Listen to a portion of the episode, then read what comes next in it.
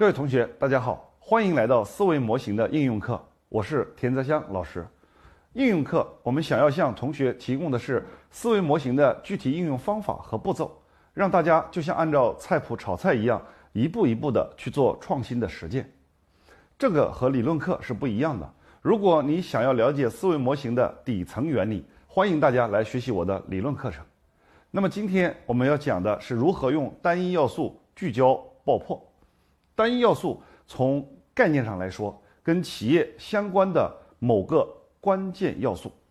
当外部的关键要素发生十倍速变化的时候，可能就会导致战略的转折点。那么，单一要素通常需要在什么时候来考量和关注呢？就是在我们从旧的增长曲线向新的增长曲线跨越的时候，当我们能够识别出。十倍速变化的关键要素，与之于相关的内部要素进行聚焦，然后投入重度资源，才能够击穿破局点，成长为新的增长曲线。芒格说过这样一句话，他说：“取胜的系统都是在最大化单一要素和最小化其他要素上，做到了几乎荒谬的极端，有点像我们的毛主席。”集中优势兵力打歼灭战，他这句话其实就是对单一要素这个事儿做了一个非常好的一个解释。为什么我们要来学习单一要素呢？因为每个人都会不由自主的把事情做多。为什么我们会不由自主的把事儿做多呢？各位不妨跟我们来互动一下这个问题。A，因为用户的需求多样化。B，因为竞争对手在做的越来越多了。C，因为我们内心有不安全感。各位，你会选择哪一项呢？请告诉我你的答案。我想看看你是怎么思考的。其实这道题就是我们日常的困局，不是吗？一方面，我们会被用户的需求所牵引，因为创业的本质、经营的本质。就是在满足用户的需求，我们总是本着一种我要对用户好，我要对用户负责的这种态度，慢慢的就被用户提越来越多的需求所牵引，越做越多。另一方面，我们就是被竞争对手绑架。当我们看到竞争对手在做，我们不做会不会落后呢？我们必须跟上，这也会导致我们越做越多，最后。就是不安全感。我们经常会被教育说，所有的鸡蛋不能装在一个篮子里，你要有备份。这样的思想让我们总是充满了各种各样的不安全，好像只有做更多的事儿，抓住所有的可能性，不放过任何机会，我们才会觉得自己的内心是安定的。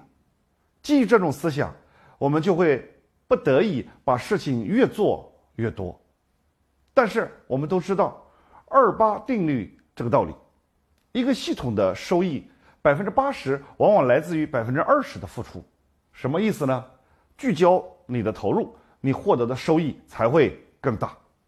道理很简单，一说都觉得对，但是问题就是如何找到这百分之二十最重要的事儿去投入和付出，这才是最核心的部分。所以。今天的课程，我们就聚焦在如何发现最重要的要素，这对我们创业应该来说是至关重要的。我们既然要梭哈在一件事情上，就一定要选对要素，否则就会前功尽弃。那么，在这件事情上，单一要素思维模型能够帮到我们什么呢？应该来说，单一要素模型的诞生，就是为了帮助我们识别出。外部环境变化的红利信号，但识别出信号远远不够，我们必须要把这些正在变化的信号跟我们自己内部的关键要素来做关联，能够有幸进入合集的，才去值得我们去投入尝试去做测试的机会。经过测试之后，我们才能够进一步的去判断，到底哪个要素既符合外部环境。大势所趋，又符合我们的能力范围，是我们能够 hold 得住的。这样的单一要素，才是值得我们果断所害的。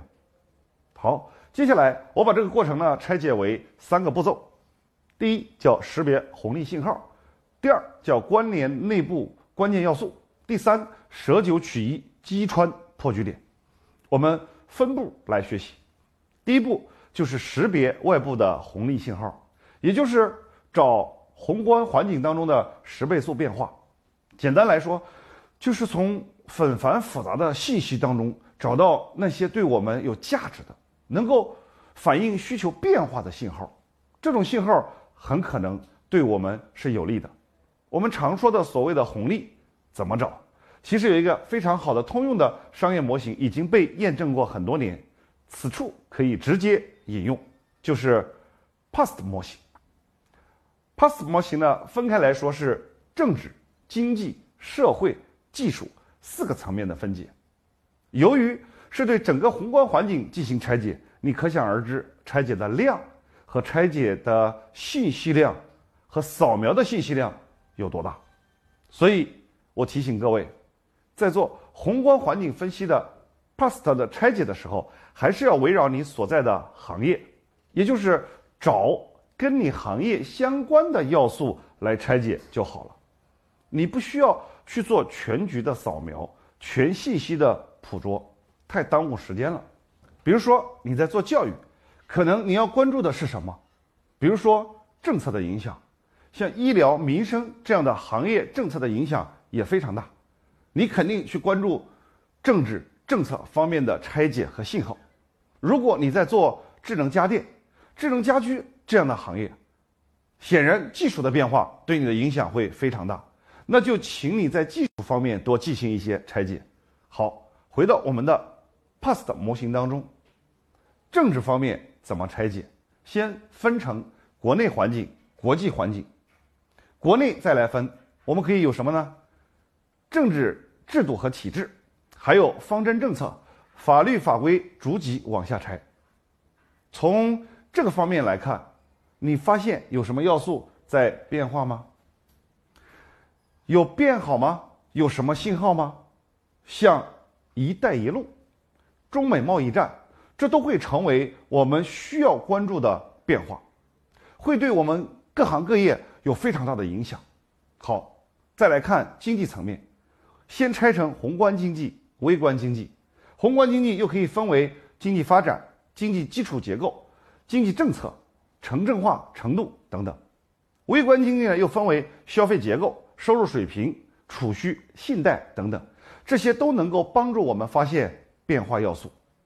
比如说，中国的城市化建设现在正是突飞猛进的发展，带来了整体的消费升级，这就是非常好的红利。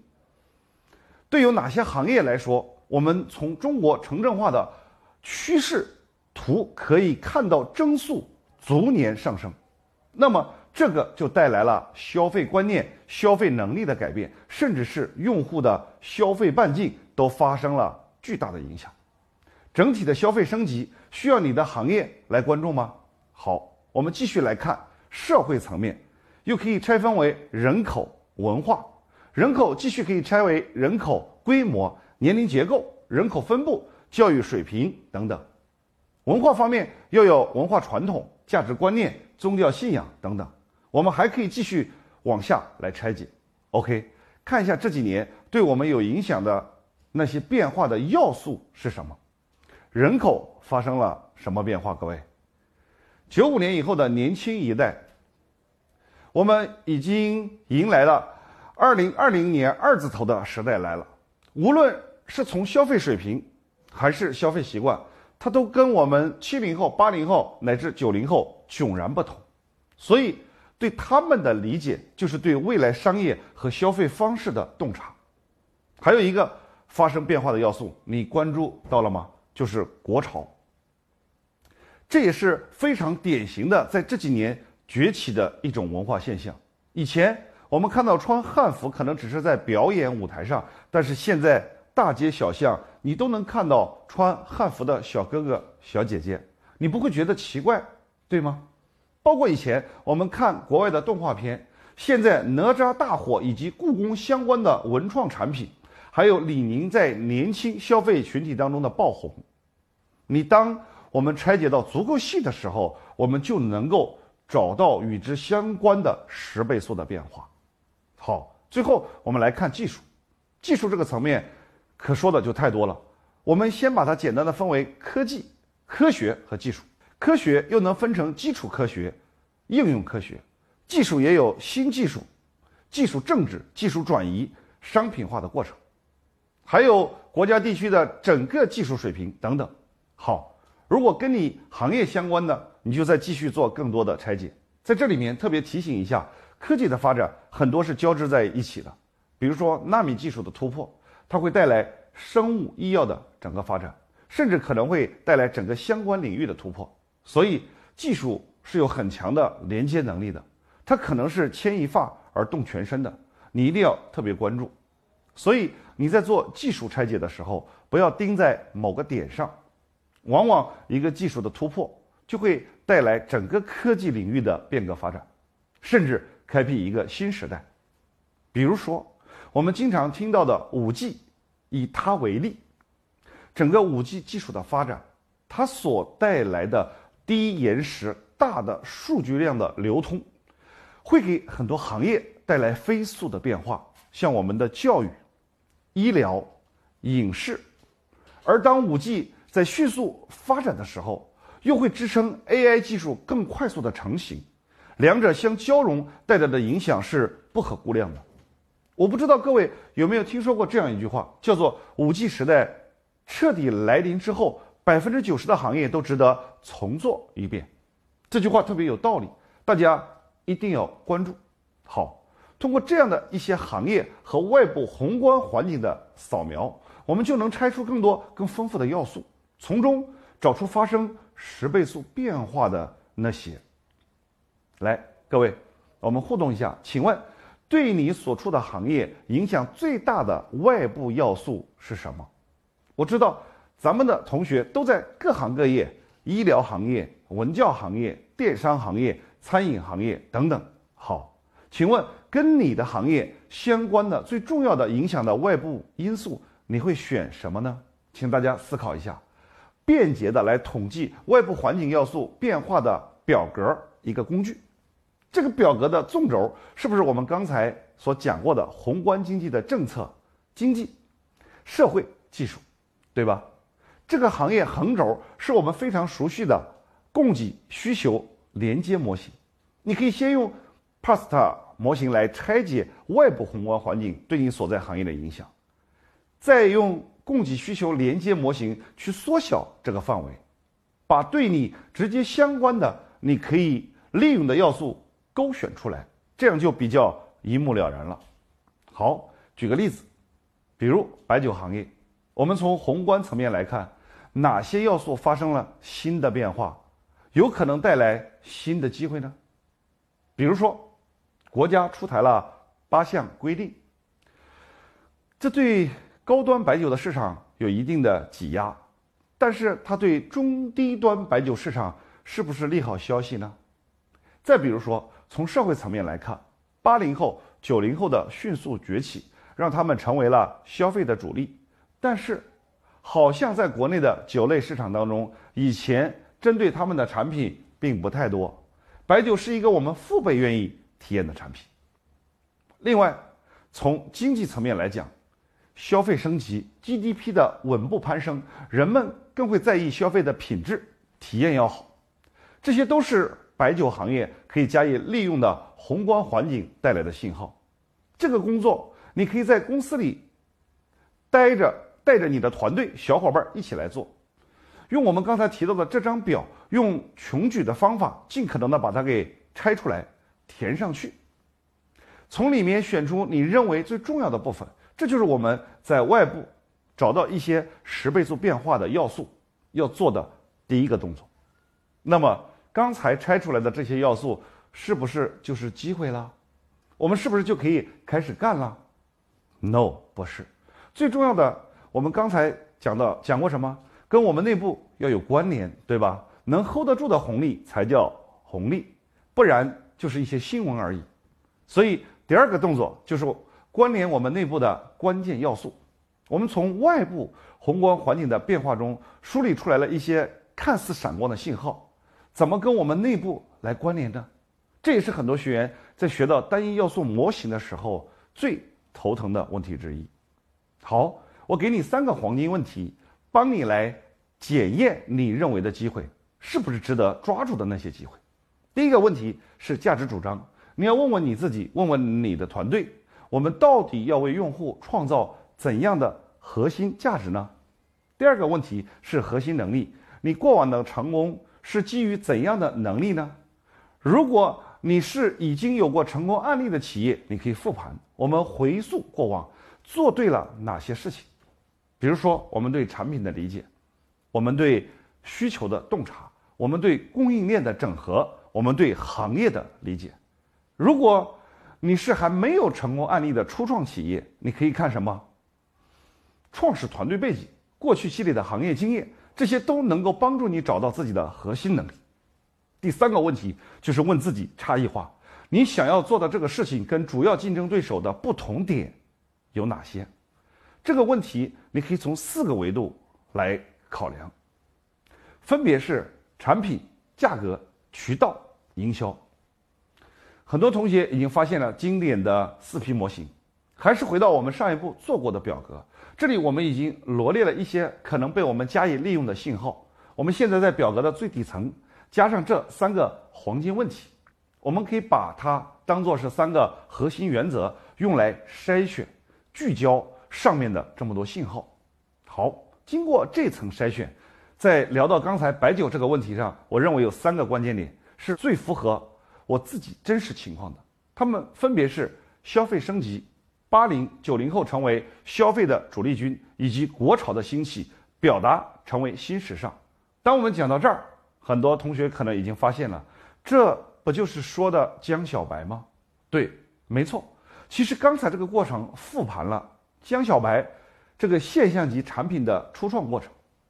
我们能够看到江小白经过多种分析和尝试，结合自己的企业基因，最终决定做更适合年轻人的白酒产品。他们也从年轻人的聚餐场景、年轻人的潮流文化，还有年轻人喜欢的酒类饮品的口感等等各个方面做了一系列的尝试。到这儿还真不算是江小白的特色。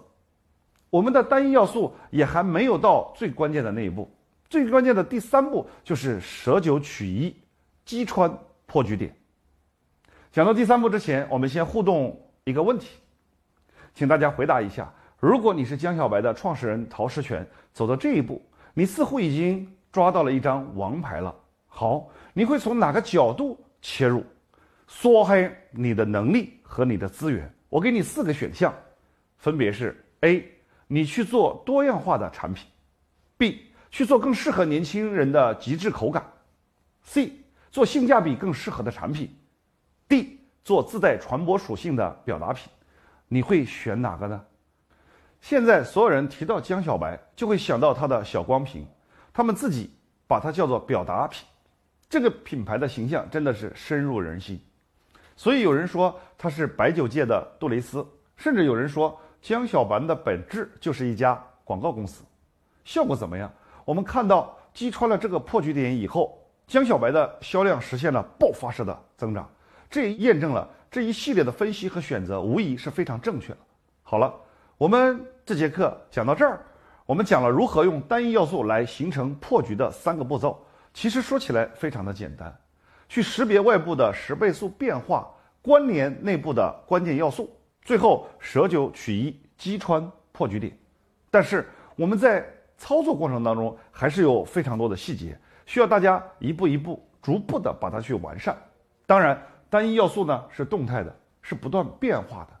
在陶石泉当时的形势下，他选择了酸嗨做年轻人喝酒的情感表达这件事情。但是在今天，外部环境和内在的因素都发生了变化。如果这个时候你是陶石泉，你会在今天面对未来做选择，说黑哪个要素呢？最后，我给你留一个思考题，各位可以举商业案例来说明一下，他们是如何通过单一要素来击穿破局点的。今天的课，如果你觉得对你有帮助，请你把视听链接发给你的朋友圈，发给你的同事和朋友，让更多的人来跟我们一起来学习创新。好，今天就这样，各位，下次再见。